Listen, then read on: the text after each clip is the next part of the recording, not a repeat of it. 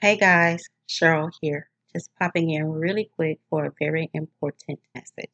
Listen, Nadia and I recognize that with so much happening in the world, it's easy for you, for us, to start to feel helpless and maybe even hopeless, especially if you are not out on the front lines protesting. As podcasters, Nadia and I have a platform where we can speak out against racism and police brutality, and we intend to do just that. With that said, we have locked arms with podcasters from all over the world for the Podcasters for Justice campaign. Here is our public service announcement. We are podcasters united to condemn the tragic murders of George Floyd, Breonna Taylor, and so many more at the hands of police.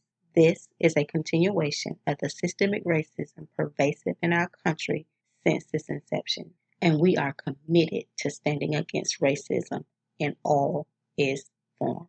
We believe that to be silent is to be complicit. We believe that Black lives do indeed matter. We believe that Black lives are more important than property.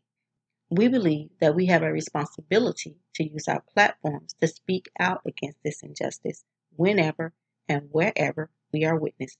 In creating digital media, we have built audiences that return week after week to hear our voices, and we will use those voices to speak out against anti Blackness and police brutality.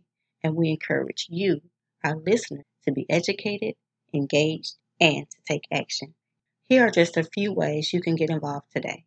If you have money to give, you can donate to any of the following the George Floyd Memorial Fund, the Minnesota Freedom Fund, Black Visions Collective, Campaign Zero, or Black Lives Matter.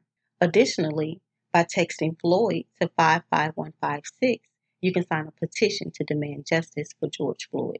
You can also text enough to 55156 to sign a petition demanding justice for Breonna Taylor.